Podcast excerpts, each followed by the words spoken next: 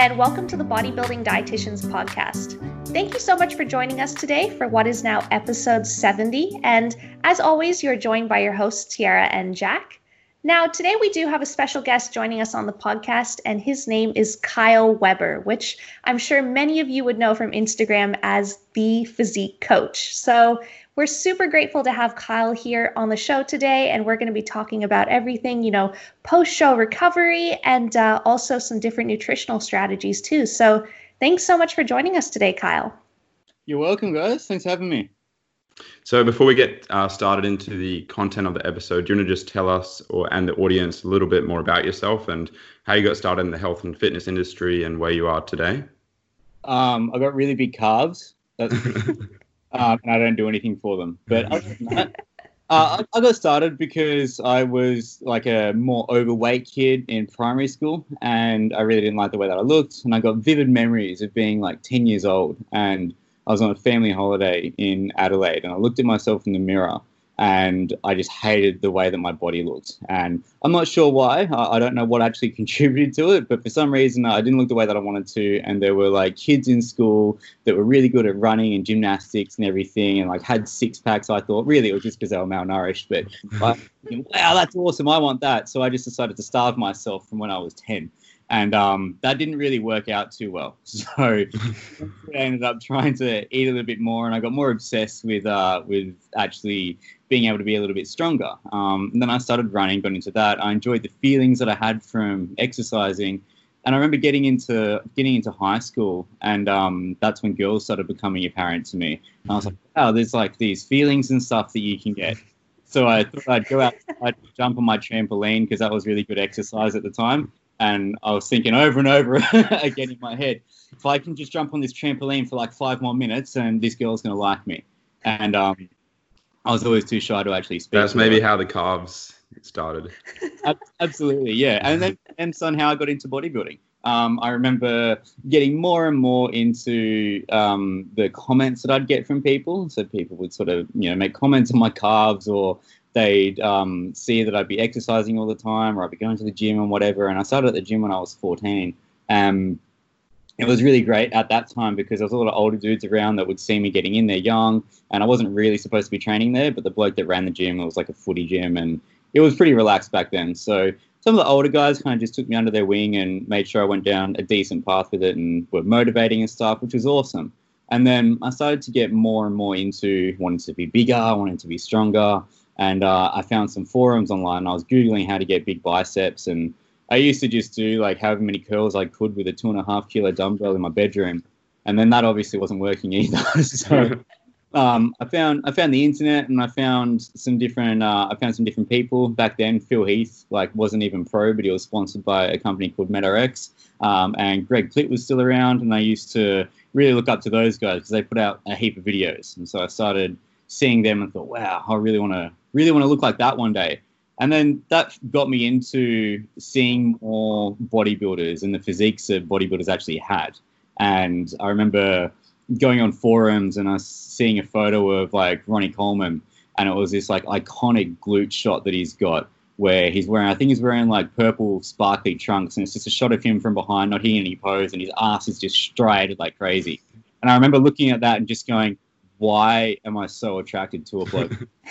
and that just drove me insane for the next two years in my sexuality. Um, but then I understood a little bit later on that um, it's actually normal in bodybuilding, and I just wanted to have a shredded ass from that point onwards. wow, that seems like the very I don't want to say stereotypical because it is individual for you, but I can. There's a lot of parts of that that definitely resonate with myself. Maybe, maybe, uh, probably more so recently the shredded ass, but definitely coming from like a place of insecurity, and then um, the feels uh, come into play as well, and then getting slowly learning more and more about gym and training, and yeah. Absolutely, yeah. It kind of just compounds, you know. Like I wanted to be a chef when I was younger, and then that very, very quickly learned in, leaned into me wanting to be a PT. So I did that for six months and hated every second of it. So I went, well, I still want to do something involved with fitness, but I don't want to actually have to be there with people. so let's thing online and see what happens. So Kyle, you know, how did how did you then transition into competing and becoming a coach yourself? So competing was always my goal. Um, I always wanted to step on stage from when I was about 12, 13. I thought, wow, like this is something that maybe I could do one day.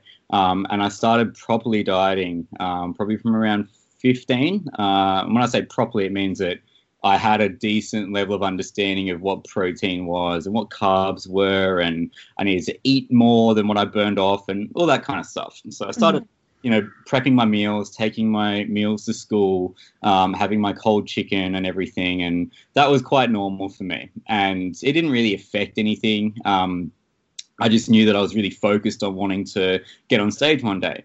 And so I did that for six years before my first comp. Um, and I was really just dedicated on thinking that if I was to step on stage, I wanted to make sure that I actually looked like I belonged there. And of course, my first prep, I didn't belong there at all. I just looked absolutely terrible. I was this malnourished 19 year old kid that really just had muscle.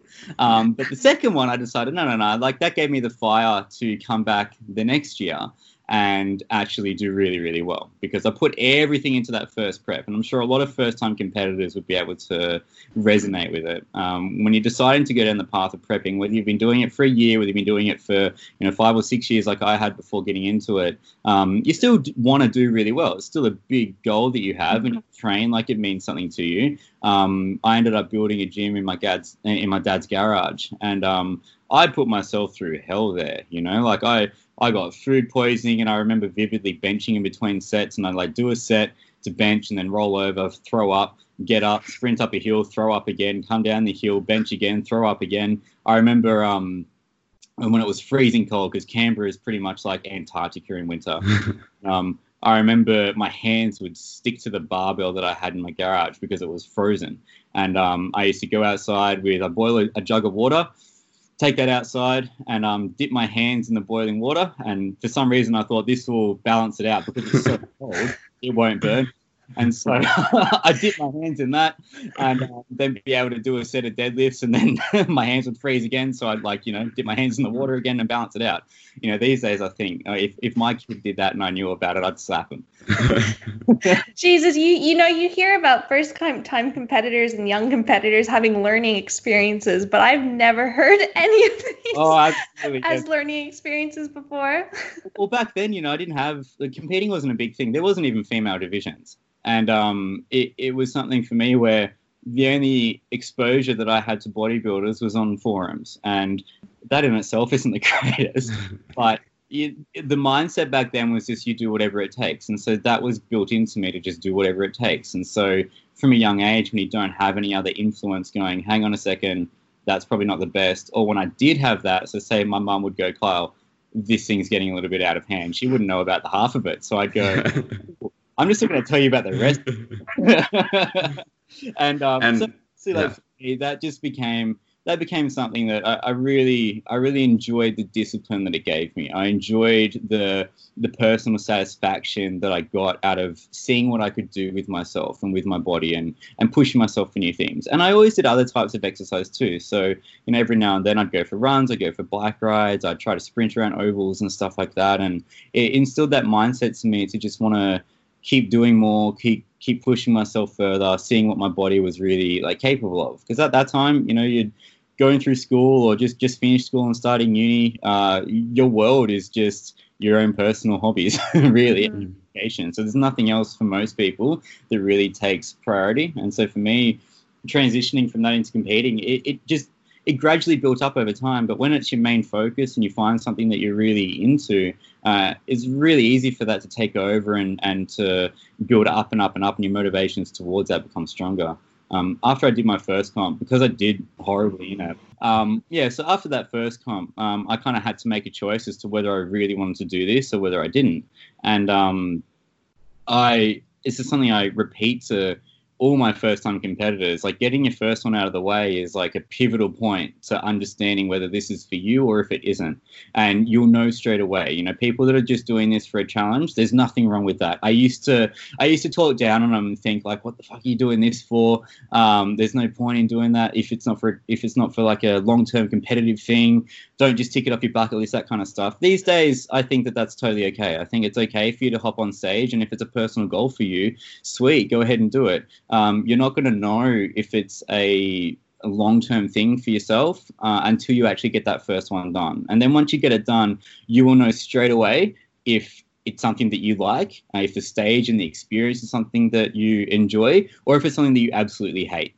You know, I've had first time competitors hop off stage and go, I'm coming back and winning this next year. And, you know, like that's exactly what I did. So I know that that stays there.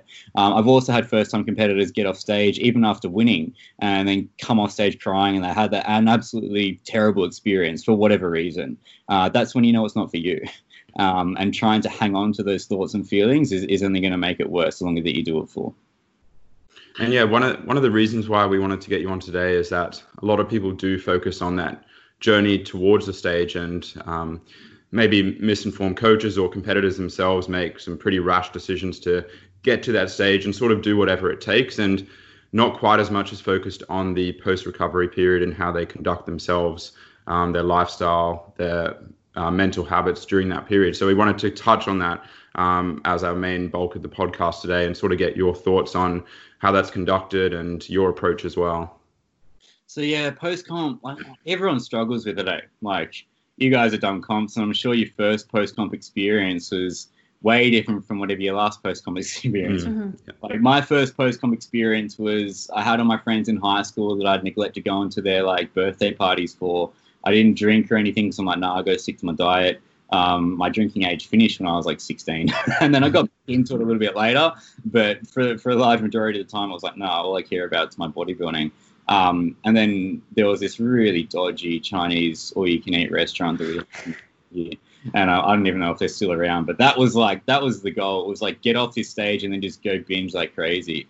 And um, you do that once or twice, and you realize that one, there's something severely wrong with you if you're going to be doing that all the. I made myself sick a couple of times and was like, nah, you got to put yourself together and you got to pull yourself out of this. Um, there was times where I noticed myself um, after my first comp for maybe a month or so where I just didn't have an off switch. Like I would just eat whatever because my body hadn't been used to such a prolonged caloric deficit um, or, or, such prolonged low energy energy availability. And you know, I had no idea about any of that stuff back then. Uh, none of that made sense. Most people didn't know what any of that meant either. Um, so all these things that I was experiencing, just binging and being tired all the time and having zero testosterone, all that kind of stuff just confused me because I didn't have any answers for it. And it was sort of like, well, you could reach out to people, you could talk about it, and other people experienced it, but it was like, yeah, it's just part of it. you know, like bodybuilders, they died, they, they got off stage, they got fat afterwards, and then they got back into dieting again at some point when they wanted to do another comp. And I thought, well, I feel absolutely terrible being like that. Like, how long is this going to last for? And especially if you make a large part of your identity dieting and training and looking a certain way, that identity can cause you to have this almost like imposter syndrome where you're binging, you, are restricting yourself, you're not going to the gym, you're not doing cardio, your body doesn't look the way that people think it should or that you think it should uh, in relation to the effort that you've put into it you start to beat yourself up and, and you start to lose the identity that you've built up for yourself as well, especially if you've made it from a young age or from the get go all about being fit and, and looking a certain way. And so that kind of paved the way for me to try to focus on it a little bit more. And after I started coaching people, I noticed that it wasn't just me, it was a large majority of people. And I was very fortunate in the sense that I was able to pull myself out of it really quickly. And I don't want to say easily because it, it, feels easy when I look back to it, but at the time it was really difficult. And I just managed to get through it quickly because I snapped and I was just like, no, like you want to do this for the long term. You want to stay in this lifestyle. You want to be healthy. You want to be a good role model for other people. People look up to you. You've got to, you know, actually practice what you preach. Um, and that wasn't me going, I don't binge, I don't go crazy on food. It was me being able to say, look, yeah, I've done it before. Here's what happened, and here's a normal human response for these reasons and these issues that occur during a comp prep. So I started to focus on that, and I started to think, well, maybe maybe that could be a little bit different when if I'm focusing on trying to get people to be healthier afterwards and to protect them from these issues that are occurring, that should kind of become like my my new focus. So after I went through prepping people, like at the end of the day, dieting for bodybuilding is no different to dieting normally, just for the sake of wanting to lose a little bit of weight. Um, you could argue that it needs to be a little bit more strict, but I just think it's a little bit more prolonged than anything else. Um, and for me, I just suddenly thought, well, that's not interesting for me. Like I know how to get people on stage. I know how to get people to to lose body fat. That's pretty simple. Yeah, you just eat eat less, and if you don't eat less, just throw up until you've got less energy in you.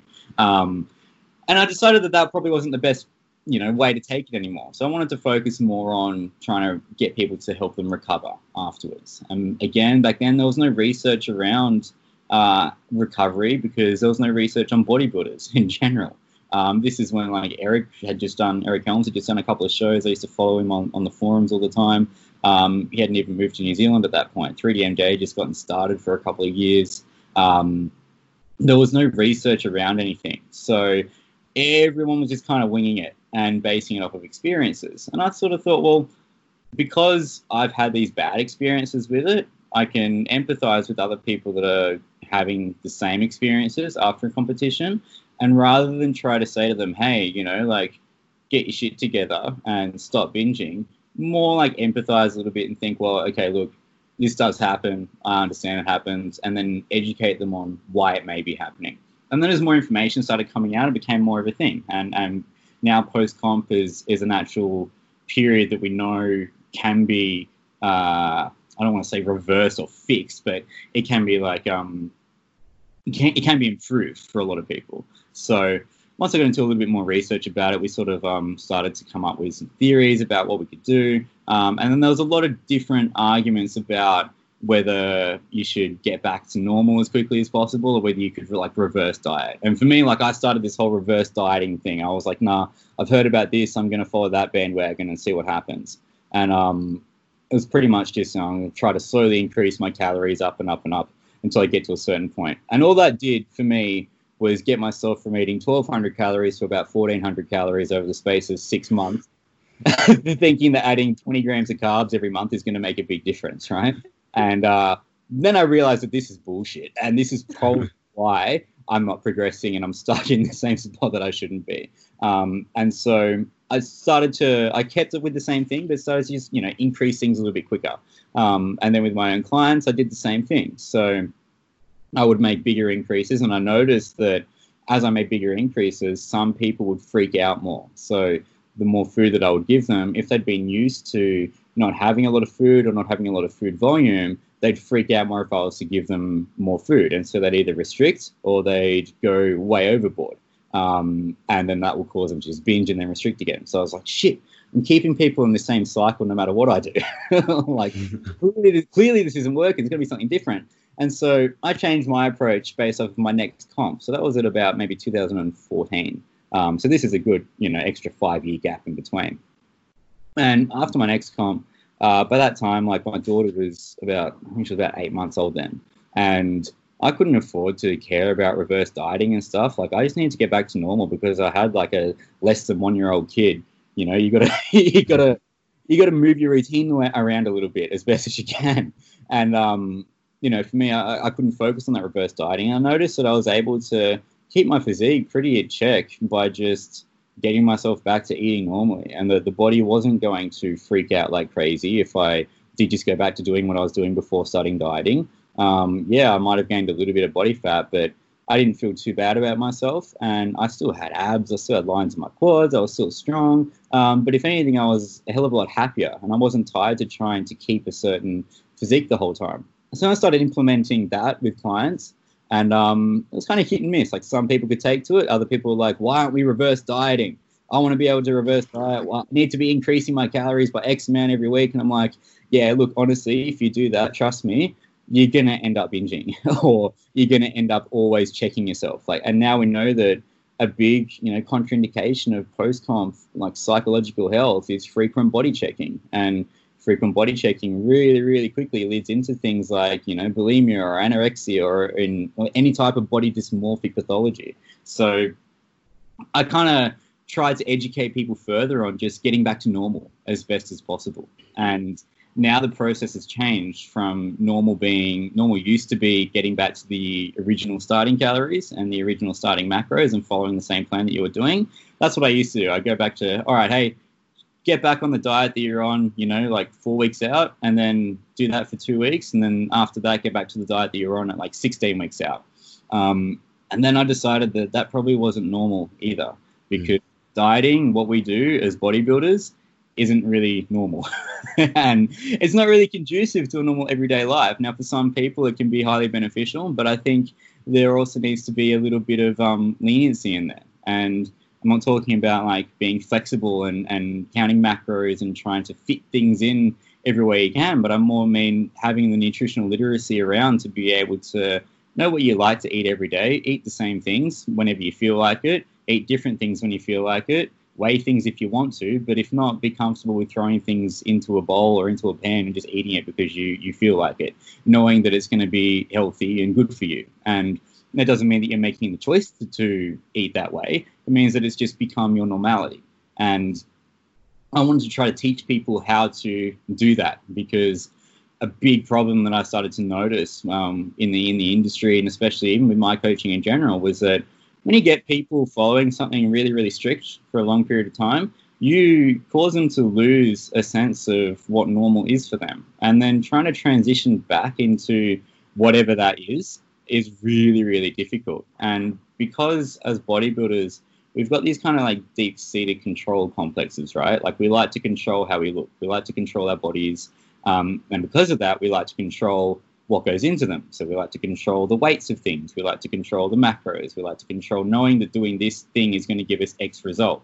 And then if we don't do it, it causes us to go crazy. So therefore, when that's not around, if we don't have those elements of control, it's really, really easy for people that have been so used to that to completely lose it. And you know, look at uh, look at this whole pandemic at the moment, right? People lose access to the gym and it causes them to go and drop 15, 20 grand on gym equipment, right? Now, I don't think I've spent that much money on gyms in my entire life of training. And I've been training in gyms for about 15 years now. I don't think I've spent that much on gym memberships. Now, there's nothing wrong with going out and doing that. But it's a really clear sign of when you lose control over something that is important to you, you will find a way to regain that control back again. And there's two sides to look at it, right? Like that can be a very healthy thing for you to do um, because it, it lets you be in control of different variables so that whatever happens in your life, you know a way to get around it. Um, but it can also be detrimental if it's going to lead into other things where sometimes something will happen, like you might lose your job, um, because of a virus, and all of a sudden there's nothing that you can do about it. You just kind of have to sit there and deal with it. And I feel like that is highly relatable to bodybuilding and the bodybuilding lifestyle um, because we do rely so much on heavy amounts of control. Uh, control ends up being something that makes us feel happy and feel comfortable. When that's not there, we don't know what to do. And so that leads into why we see so many people going through post competition depressive cycles and falling way off track, having no goals anymore. So, what I like to focus on these days is not only getting people back to uh, get getting to a new level of normal and, and restoring their bodies from a physiological standpoint, getting them back up to you know eating at maintenance calories as quickly as possible rather than reversing it out, but also getting them back to being able to eat without food scales and being able to look at food and just like consume something that they feel like, understanding their hunger patterns again. Because when you've been experiencing such a low energy availability for an extended period of time, you, you're ghrelin, you're leptin a shot. Like you got no idea what's going to make you hungry and what's going to make you feel full. So over a period of time, that goes, and we've got to build that back. So these days, I focus more on getting people back to understanding how to feel and how to eat properly um, not just from a, an after bodybuilding competition phase, but more an after bodybuilding in general phase, so that you can healthily transition back into doing a comp again if you want to, uh, not just not just physically but mentally too rambled for about 15 minutes. no, it's fa- it's fantastic, Kyle. And so, would you say pretty much that you obviously follow more of a like a recovery diet, it, which was pretty much coined by 3DMJ? Like you said, you get your competitors right back up to maintenance calories rather than that slow reverse diet. Because what a lot of people don't realize is that with a reverse diet, right after your show, you know, you are in such a severe caloric deficit from your maintenance. If you're only adding like 20 grams of carbs every single week or every single month, geez, right? You're still in a deficit. So it's still, you're still dieting. So a lot of people need to understand that, I think. Absolutely. Yeah. Um, the process I follow these days is getting people back to within 10% of their maintenance for the first two weeks. And, and this is something that like Alex and I through SNA teach through our, through our uh, accreditation program, which you guys are coming on with too. Um, we get them back into that maintenance period. And then after like two weeks or even a week sometimes it's just straight to maintenance like from there. There's no reversing out of a diet. Um, reversing out is so detrimental and there's a lot of research that's come out now especially from like um, like like guru performance institute that said oh they've changed their name now but saying and showing us the the difficulties and the struggles that actually occurs from extended low energy availability. And mm-hmm. i think people need to understand that just because your diet is over, like the whole deficit phase towards a competition is, is, done, that doesn't mean that you're back to being in a state of like high energy availability. It doesn't mean that you're back to being in a surplus again once you start eating. Like it takes a long time for you to get yourself back to that. Um, and if you're going to be restricting calories further and further and further, um, you're actually going to be doing more damage to your body than what you will during the prep process in general. Mm-hmm. So yeah, I had a question about you mentioned getting back people back to normal as soon as possible. And I think anyone who's even counted macros can testament that like once they've once they've started counting macros, it's very difficult to like not look at food as a number or like, is this going to put me over my calories or how many calories are in this? Like, how do you judge whether someone is back to normal? Because like, say if I stop counting macros right now, I would still look at food as okay, this has enough protein that I need in it per meal, etc. Absolutely. So I, am very similar, and again, um, this this will come from my own experience that I've found with it too. Uh, like a lot of people think sometimes that it's either fit in macros or it's meal plan, right? And I'll get I'll get called out a lot of times as being like more set meal plan than when I am macros and anti macros. I'm like I'm I can only be that way because I've had a MyFitnessPal streak I've been on the thing for 18 months of like spot on everyday calculating things. I've done the whole eating different things and fitting foods. You know, I had a whole food log on bodybuilding.com, Weber 91. I used to get rep points for it every time I post up photos of my meals and stuff like that. You know, like I, I've been there, I've done it, right? And so I know I know what it feels like to be stuck in that spot. I know that at the time, it actually doesn't feel like it's difficult. It feels like it's, oh, wow, this is really cool because I can eat whatever I feel like and fit it in. And, at that time, you know, I, I didn't want to eat rubbish all the time. I would fit it in if I wanted to. But if anything, I tried to create healthier meals out of different types of ingredients. And instead of making, you know, normal brownies with sugar and syrup or whatever, I'd go and, you know, do it out of like coconut oil and beans and spinach or something like that somehow. Um, and then you go, oh yeah, yeah, yeah. It's, Sounds delicious. Spinach brownie. you know, I once I once put um chili and chocolate and bananas together, thinking I'd make a satay sauce with uh, some peanuts. That didn't work out at all. And um, anyway, that's way off track. yeah, I guess yeah. I'm I'm glad you're a bodybuilder now. I remember you said you wanted to be a chef. yeah, yeah. I I definitely went down a, a better path yeah, like, the point is, I've been there, right? Like I've tried everything with trying to like you know fit things in, and I understand that it is a it is a joyful experience. But at some point, it does get to being difficult when life starts to throw other priorities at you, and when other things start to come in, or if something happens that's out of your control. If that is something that gets affected, then it can make you go into a real slippery spiral. Hey, and so if the whole counting phase of um, being in control of your macros and fitting numbers every single day is for whatever reason taken away. And it could be something simple like you've got a family holiday planned and you're going away and you don't have access to the internet, right? I've been there. My, I went crazy when I was counting macros, you know, like I would think that oh I can't eat this because of whatever. You, it's the first thing you do. You try to find restaurants and food. Like these days, there's restaurants that'll be able to fit meals for you, and there's meal there's like meal service companies and whatever. But you know, if that wasn't there, or if it's not there, and it's not available to you, because it won't always be, you'll be stuck in a spot of like freak out mode where you don't actually know what to do because you've been eating and fitting macros all the time. So what I like to do is force people out of that by gradually getting them to introduce periods of like not counting anything and getting them to introduce periods of like, okay, we all know different portion sizes. And if you've been weighing 100 grams of chicken breast like four or five times a day for the last 12 months, you're going to know what it looks like. You're going to be able to look at your hand and go, yeah, it's probably about 200 grams, right? Some people might be about 500 grams. So you can look at that and go, okay, I understand my portion size. I know what a cup of vegetables look like. You know, when we're when we're learning nutrition in school, and I like to pull people right back to super basic stuff, right? You've got your hand, your plate is your palm of your hand, it's your portion size, um, and then you've got your ratios, right? So you've got your two fingers um, would be your carbohydrates, another two fingers would be your protein, and your thumb would be your fat, right? And you're putting those portions onto the palm of your hand to make a portion size, which is going to be a fairly balanced meal most people forget that, especially when it comes to counting macros and, and the bodybuilding lifestyle. We're eating for a purpose. You know, we're going, I need X amount to get me to X goal. Whereas X goal after a competition is normal. so I try to give people things that will just slowly get them back into eating in patterns of what they want to do rather than what their brain's trying to tell them to do because of whatever uh, like impairments occur because of a energy availability de- deficit.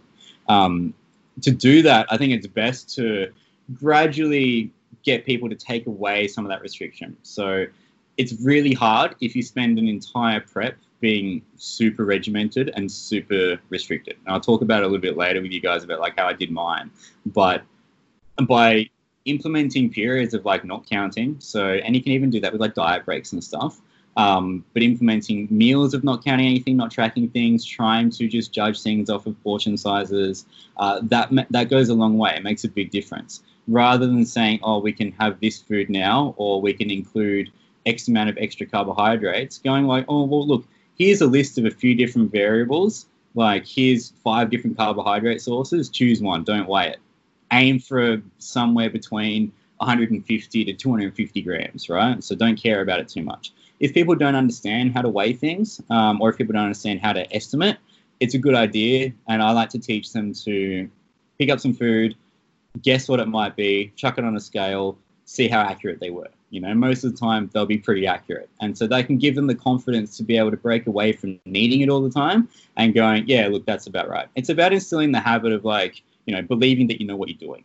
So without a food scale, some people go full crazy.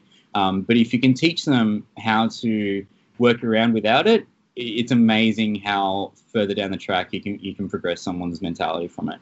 Even with little things, you know, like um, preparing people for certain phases of being away from work, or you know, a family member might be sick in hospital, um, and the only thing available is a cafe, right?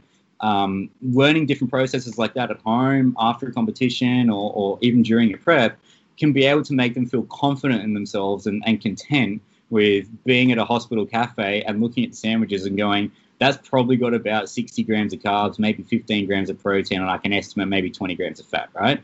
It could be way off. It could be, you know, plus or minus 20, 30%.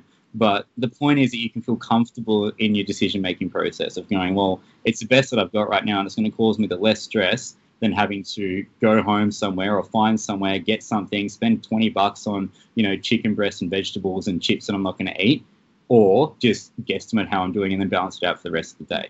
Tracking macros and stuff and calorie counting is a really important skill that people need to learn. Um, but once you learn that skill, I think it's important to not stop there. I think it's important to be able to bring that back into normal levels so that every day you can now look at food and go, oh, I understand how much this is probably going to have in it. You know, we all know a fatty cut of meat when we see it, right? But we don't all know that this fatty cut of meat looks like it's about 25, 30 grams of fat. You know? So getting into the practice of trying to understand those things will help out people so much uh, afterwards. And, and post comp probably isn't the best time to be doing it. It's more during the comp prep process um, that that's important.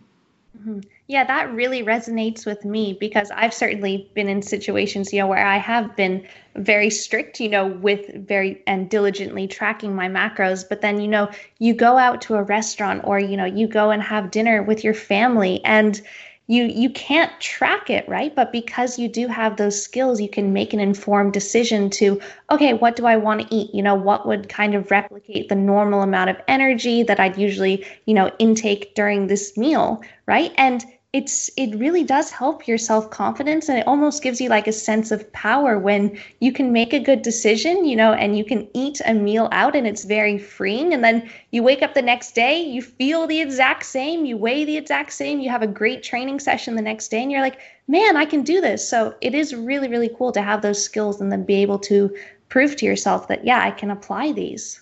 Absolutely. And um like the, the feeling that you get from it is the most important thing. Um, people freak out because they think that it's going to lead them to X result because they believe that the processes that they've undertaken to get them to where they are is what's got them there. Um, rather than looking at it's not so much the fact that you've been counting and tracking your macros that got you there. What got you there was the ability for you to switch on the process to learning a new method to get you to a result that you want. So if you can use that process to learn something else about yourself, you'll then instill the confidence that you have to be able to do it. You know, most people that are tracking macros all the time now or are into a pretty consistent, healthy fitness lifestyle, they struggle to remember or recall vividly what it was like beforehand. You know, it'll still be there, but the thought of not knowing what's going into you is foreign to you now.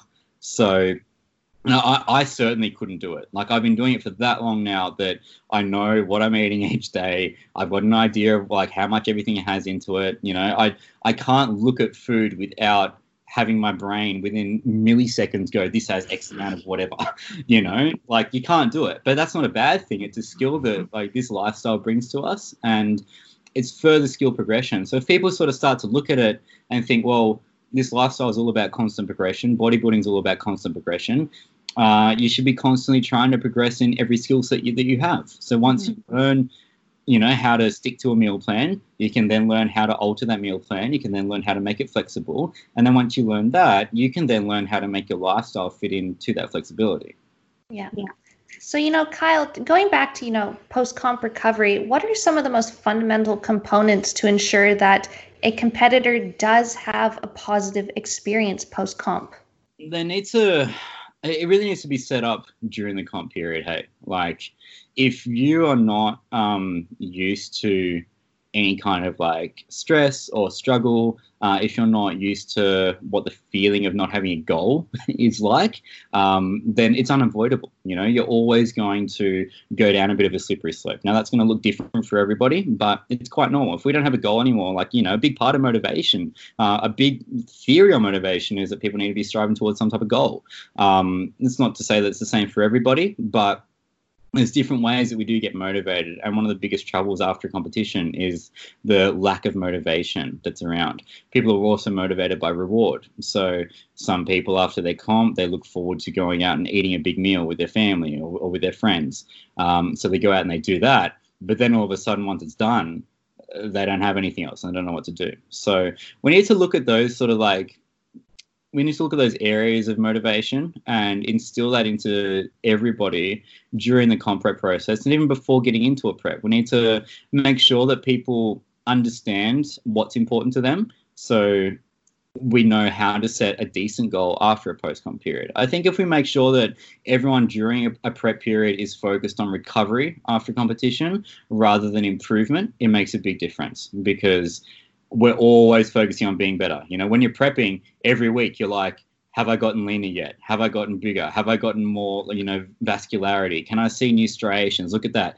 Every week you're trying to improve something. Um, and then after that stops, you're not trying to improve anymore. Um, whereas it's really difficult to get out of that mindset of trying to improve. So I think making it very aware and, and very open to people of saying, hey, you know, we're not trying to improve anymore. Yes, you have another competition, but it's probably not for another two years. So we're just trying to recover so you can do that competition next properly. you know, like that's that's a far like that's probably one of the biggest things to focus on um, is making sure that this post comp period is viewed as a recovery period uh, and not viewed as a progression period straight away. Uh, I think people also need to like throughout their prep there need to be understanding that things are going to happen that's going to throw them way off track. You know, I like to give people different challenges every now and then. Um, so with my clients, uh, out of nowhere, I might just go, "Hey, I don't want you to track for a few days," and they'll go, "Kyle, what the hell? Like, how do I not do that? I might just do it, please."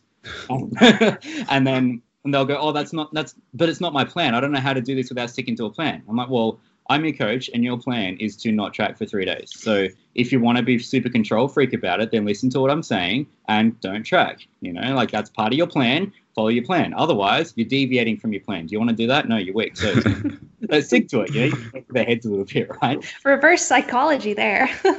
really, but look, you know, doing little things like that it, it, it, helps them so much afterwards because you're instilling just small doses of being able to realize that things don't always need to be really really strict in order for them to still get the result that they want. And you'll find you know like look at look at reverse diets. If we get somebody to reverse diet uh, uh, sorry not, not reverse diets like diet breaks. If we get someone to diet break every like you know four to eight weeks during a prep um, they will see that increases in calories back up to like a maintenance level aren't going to ruin their physique. You know, they'll see that periods of like not tracking and detraining aren't going to ruin their physique. If anything, it probably progresses them forward more, makes them feel better.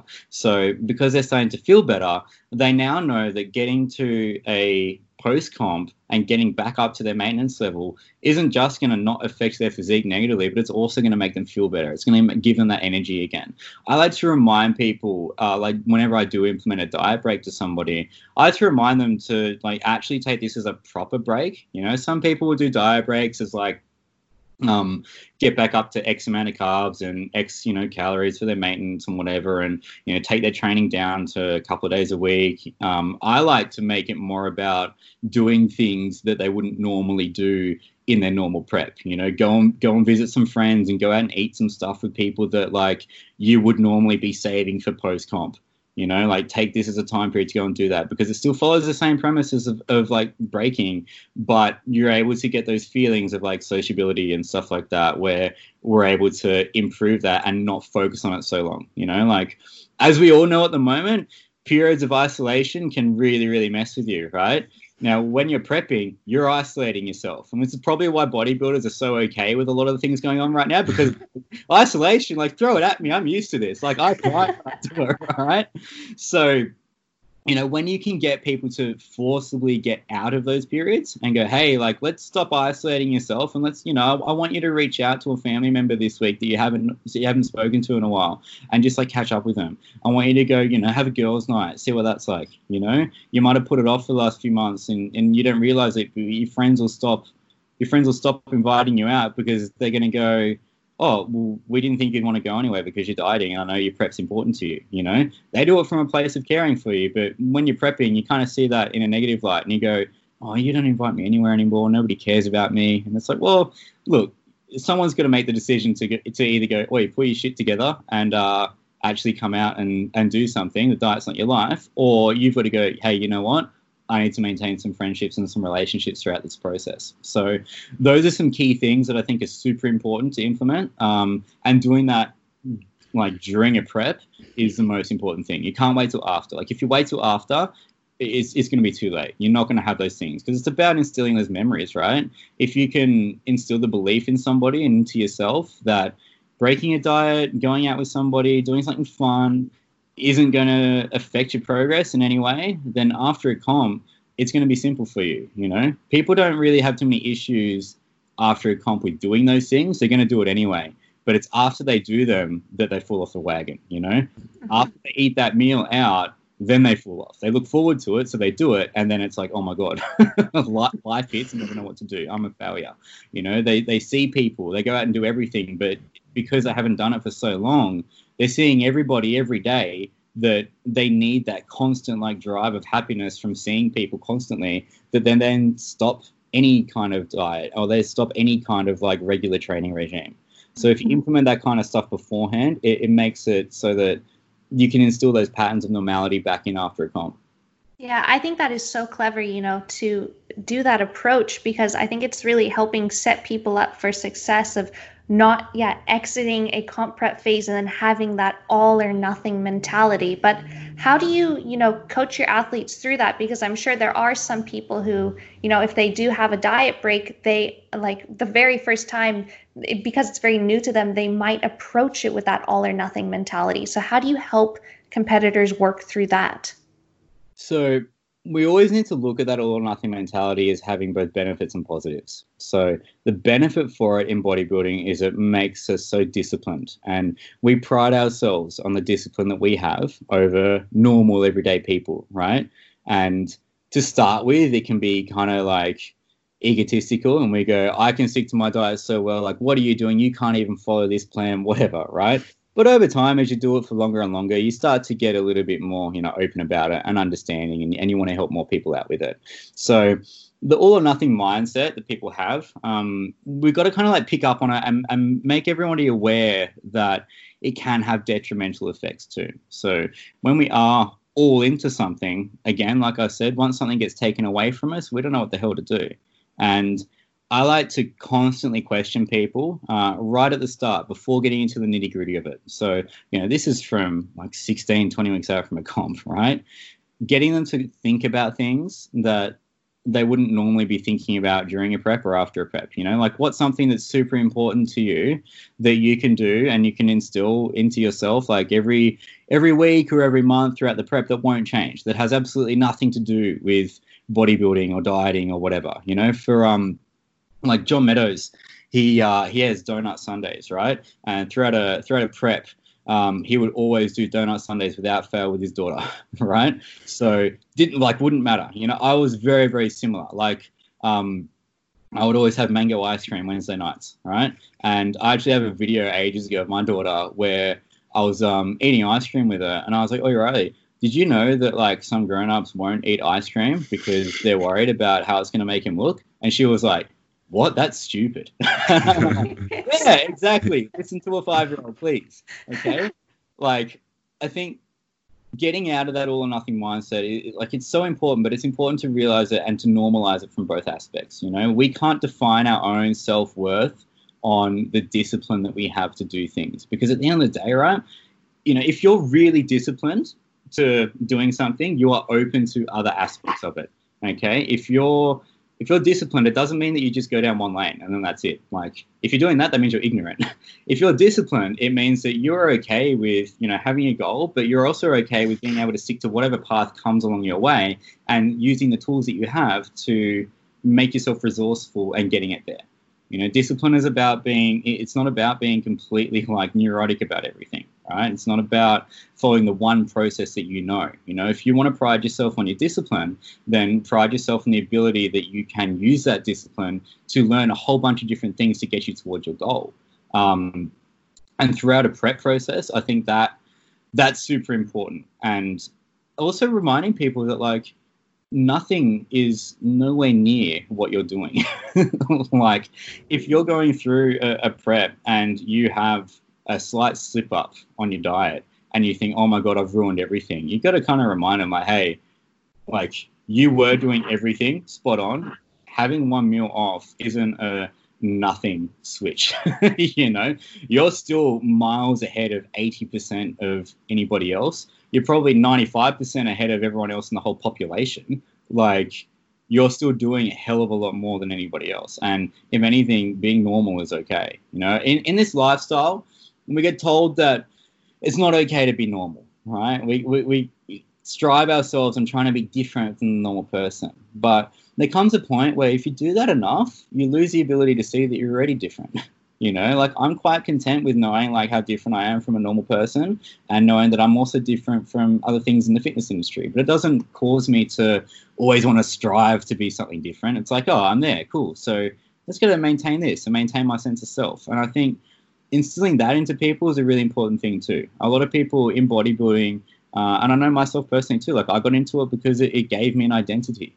Um, it gave me something to look at. It gave me something to base how I live my life off of. And I think when people get into it from that aspect, it can bring some positivity to them, but it can also become super consuming. From a uh, from a coaching perspective, the more that you can relate to somebody and say, like, you know, I can only say this. I've had that approach of like this is all that matters to me and if everything goes wrong then i'm screwed. I've had the mindset of like if, if i've broken my diet then my whole life's turned upside down for some reason you know?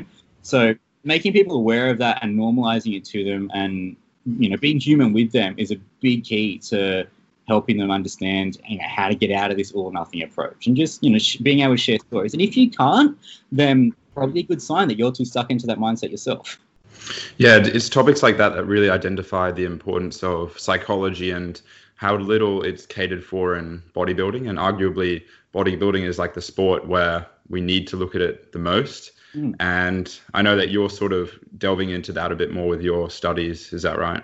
Yeah, absolutely. Yeah, I'm, I'm going through studying psych now, and it's it's super interesting because when we look at bodybuilders, like everyone's really in different um, different hobbies or different jobs because of a personality, right? And when we look at bodybuilders, we can usually see that they're pretty. A successful bodybuilder is always going to be really high on the neurotic scale. Um, we might think that they're low on the extroversion scale, but they're probably pretty high on the extroversion scale. When we look at the amount of people that, you know, even though you might keep to yourself, high extroversion doesn't mean that you're an, uh, sorry, low extroversion doesn't mean that you're an introvert. it just means that you don't have as much extroversion, right? So people that are out there putting their things up on Instagram, showing their videos, like they're all okay with that. They might keep to themselves, they might label themselves as introverts, but really, like, that's some pretty high extroversion if you've got the, the confidence to go out and do this, you know? Body Especially to stand on a stage, you know, that that's huge yeah. high. yeah. um, you know, I find that uh, bodybuilders are quite low in agreeableness. they don't want to listen to the norm. They, they don't want to do the right thing. They will listen to a coach that's telling them what to do, but that doesn't make you agreeable. you know, it, it, means that you can follow an instruction, but it's a little bit different. They don't want to do the normal sort of thing. You know, they're pretty high in conscientiousness, um, and you know, they're kind of moderate in in openness. You know, some bodybuilders will be open to talking about different experiences, and others won't. So the point of that was that we're all into this for very similar like we're very similar people that get into this, and especially very similar people that get into this to a certain level, right? So because everyone's kind of, kind of similar uh, in our personality traits when we get into it, we can kind of see, you know, what things occur between people and also we can come up with ideas and ways that we can help to bring people through the process in a, a positive way and it's not about trying to change anything it's just about trying to get people to understand the issues that occur as a result of different levels of different personality traits behind individuals that are in the sport and understanding how to prevent most of these like detrimental occurrences and the and the horrible levels of like eating disorders and stuff from occurring in the first place. Yeah, definitely. And I think as in the next few years everyone will hopefully get a better touch on that and um, we're both going to be going through a prep in season A next year. So uh, using all of our experiences from last time, building on them, will be like a fundamental part of it.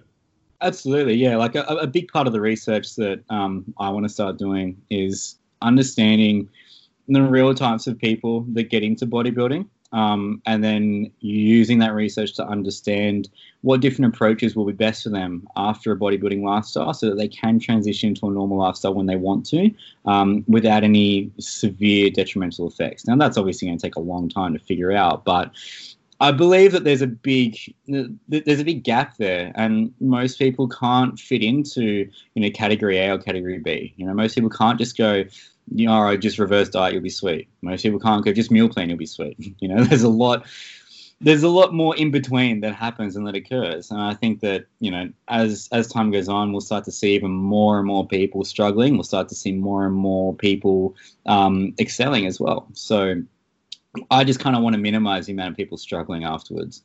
So you know, so you know, Kyle, we are coming up on almost an hour now, and we do want to be respectful of your time. But we just want to say thank you so much for you know sharing your insight on the show today, and it's it would be epic, you know, to have you back in future to delve even deeper into some of these topics. But you know, one question that we always finish the show with is one interesting thing that you learned this week, and it doesn't have to be fitness or health related, just one thing. I was gonna say. Um putting a, a pump bottle lid on a two liter orange juice bottle works really well. But um, I also learned just saying that a really nice way of getting rid of somebody is by saying, I'm really conscious of being respectful of you. oh, no. so I'm gonna use that one in future. oh boy, I didn't mean it like that. Ah, oh, I got shit to do. How do I say this? That's something I always struggle with. I don't know how to say to people, "Oh, I got to go," which is why I end up having three-hour phone conversations all the time. But next time it's gonna be like, "Hey, I'm real respectful of your time, so I'm gonna let you go." I always just use the tactic. Sorry, I've got better things to do. Can we end it? Jeez, sounds like I'm the nice one here. but yeah, thank you so much, Kyle, for coming on. And you know, if people want to get in touch with you, where can they find you? Uh, Instagram's probably best at the Physique Coach AU, um, or on my website www.physiquecoach.com.au. Fantastic. And you know, I did try searching up your uh, your podcast Prep Brain, but are and but unfortunately like the episodes were unavailable. Are you planning on restarting that podcast, you know, anytime in the future? Oh yeah, no, I just canceled my um I canceled my bank card because I, I realized that I had 500 different subscriptions coming out for services that like no longer operate because of the virus. So I'm like it's too difficult for me to go through and delete all of them. And um, yeah, I got an email saying that they like cancel the account, so I've just got to wait for a new card to come in and I'll start. Oh, I see. Because I was like, man, they're here, but I can't listen. yeah, no, no. Prep Brain's still going, so that's on Spotify and iTunes. Um, and there's probably it's not a huge amount of episodes on there. I kind of just do it when I feel like it, you know, like when I feel like I've got something on the tip of my tongue that I've got to get off there. Um, I just uh, I just ramble on that for you know a good 20, 40 minutes. Yeah, it's good. Yeah, well, once your subscription is back, I definitely look forward to tuning in. Oh, you reminded me to do that today, so that. Good. All right. Well, um, guys, if you enjoyed this episode, please remember to tell your family and friends about it. Take a screenshot, post it to your Instagram stories. Make sure to tag Kyle, tag Jack, tag myself, tag the bodybuilding dietitians, and we'll catch you next week. Thanks, guys.